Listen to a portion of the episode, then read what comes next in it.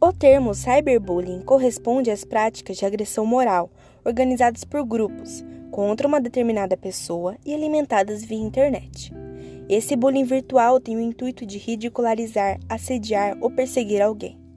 Dentre os recursos que podem ser utilizados pelos autores de cyberbullying, temos envio de e-mails ofensivos para a vítima ou conhecidos dela, envios de mensagens SMS para celulares, postagens de vídeos, publicações de ofensas em sites, blogs, redes sociais, fóruns de discussão e mensageiros instantâneos.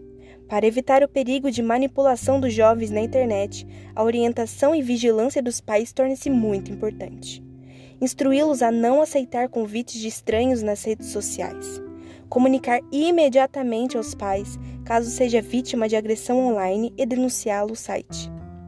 Evitar que exponham fotos e vídeos pessoais na rede que possam vir a ser usados para montagens maldosas.